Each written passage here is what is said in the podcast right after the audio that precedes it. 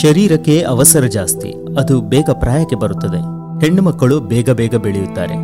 ನೋಡ ನೋಡುತ್ತಿದ್ದ ಹಾಗೆ ಕೈಕಾಲುಗಳು ಬೆಳೆದಿರುತ್ತದೆ ದೊಡ್ಡ ಹೆಂಗಸರಾಗಿ ಮಾತಾಡುತ್ತಾರೆ ಇನ್ನೂ ಹೈಸ್ಕೂಲ್ ಮುಗಿದಿರಲ್ಲ, ಆಗಲೇ ಚಿಕ್ಕದೊಂದು ಸಂಪರ್ಕ.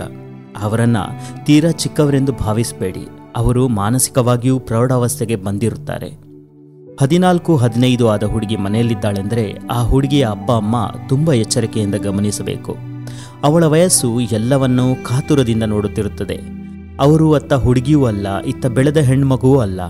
ಗದರಿದರೆ ಸುಮ್ಮನಾಗೋದಿಲ್ಲ ಹೊಡೆದರೆ ನೊಂದ್ಕೊಳ್ತಾರೆ, ಯಾಕೆ ಗೊತ್ತಾ?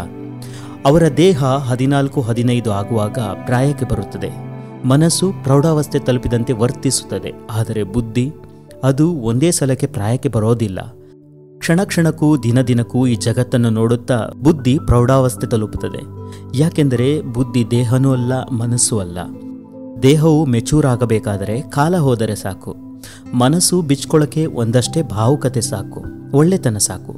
ಕೆಲವೊಮ್ಮೆ ಸಣ್ಣ ಪುಟ್ಟ ನೆಪಗಳೇ ಸಾಕು. ಆದರೆ ಬುದ್ಧಿ ಇದೆಯಲ್ಲ ಅದು ಪಕ್ವವಾಗಲು ಅನುಭವಗಳು ಬೇಕು.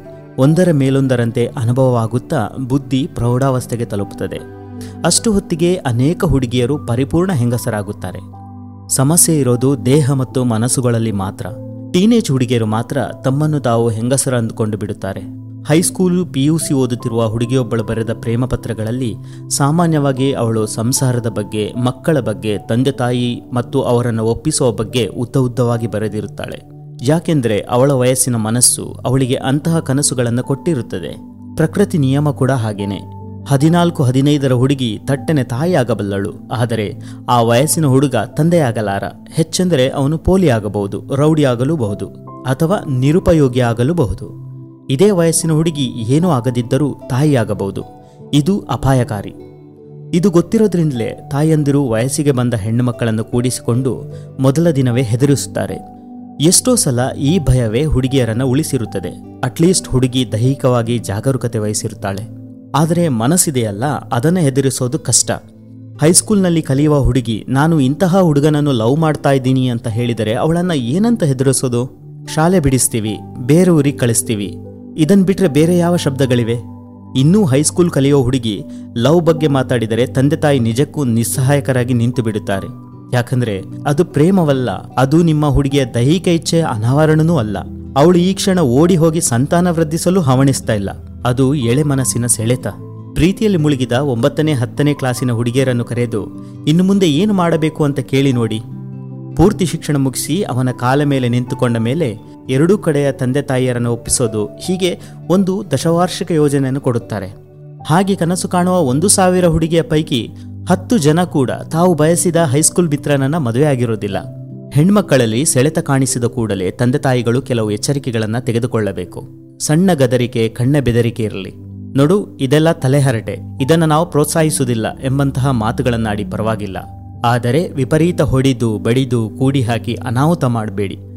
ಆ ಎಳೆಯ ಜೀವ ಅಷ್ಟೊಂದು ತಪ್ಪು ಮಾಡಿರೋದಿಲ್ಲ. ಅವಳಲ್ಲಿರುವ ಸೆಳೆತ ಅಪಾಯಕಾರಿಯಲ್ಲ. ಆದರೆ ಅವಳ ಮೇಲೆ ಒಂದು ಕಣ್ಣು ಇಟ್ಟೇರಿ. ಅವಳಿಂದ ಒಂದು ಭರವಸೆಯನ್ನು ಪಡೆಯಿರಿ. ಇನ್ನೂ ಇಂಥವೆಲ್ಲ ಮಾಡಲ್ಲ ಎಂಬ ಅವಳ ಮಾತನ್ನು ನಂಬಿದಂತೆ ವರ್ತಿಸಿ. ಆದರೆ ಪೂರ್ತಿಯಾಗಿ ನಂಬಬೇಡಿ. ಹಾಗಂತ ಪ್ರತಿಯೊಂದಕ್ಕೂ ಅನುಮಾನ ಬೇಡ. ಮನೆಯಿಂದ ಅವಳ ಒಳ್ಳೆಯ ಉಡುಪುಗಳು ಕಣ್ಮರೆಯಾಗುತ್ತಿವೆ ಒಳ್ಳೆಯ ಸರ, ಬಳೆ ಕಳೆದು ಹೋಗ್ತಿವೆ. ದೊಡ್ಡ ಮೊತ್ತದ ಹಣ ಮನೆಯಿಂದ ಕಳುವಾಯ್ತಾ? ಆಗ ಮಾತ್ರ ತುಂಬ ಎಚ್ಚರಿಕೆಯಿಂದಿರಿ ಯಾಕೆ ಈ ಮಾತು ಹೇಳ್ತಾ ಇದ್ದೀನಿ ಅಂದರೆ, ಜಗತ್ತು ಏನೆಂದು ಅರಿಯದ ಅಮಾಯಕ ಹುಡುಗಿಯರು ಹದಿನೆಂಟು ತುಂಬುವ ಮೊದಲೇ ಮನೆಯಿಂದ ಹೊರಬಿದ್ದರೆ ಅವರ ಬದುಕು ಮೂರು ಪಾಲಾಗುತ್ತದೆ.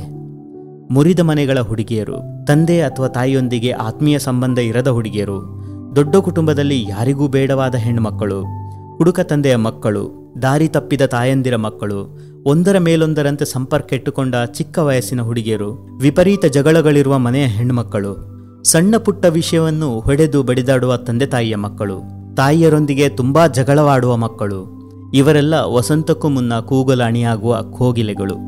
ಇವರ ಬಗ್ಗೆ ಎಚ್ಚರವಿರಲಿ.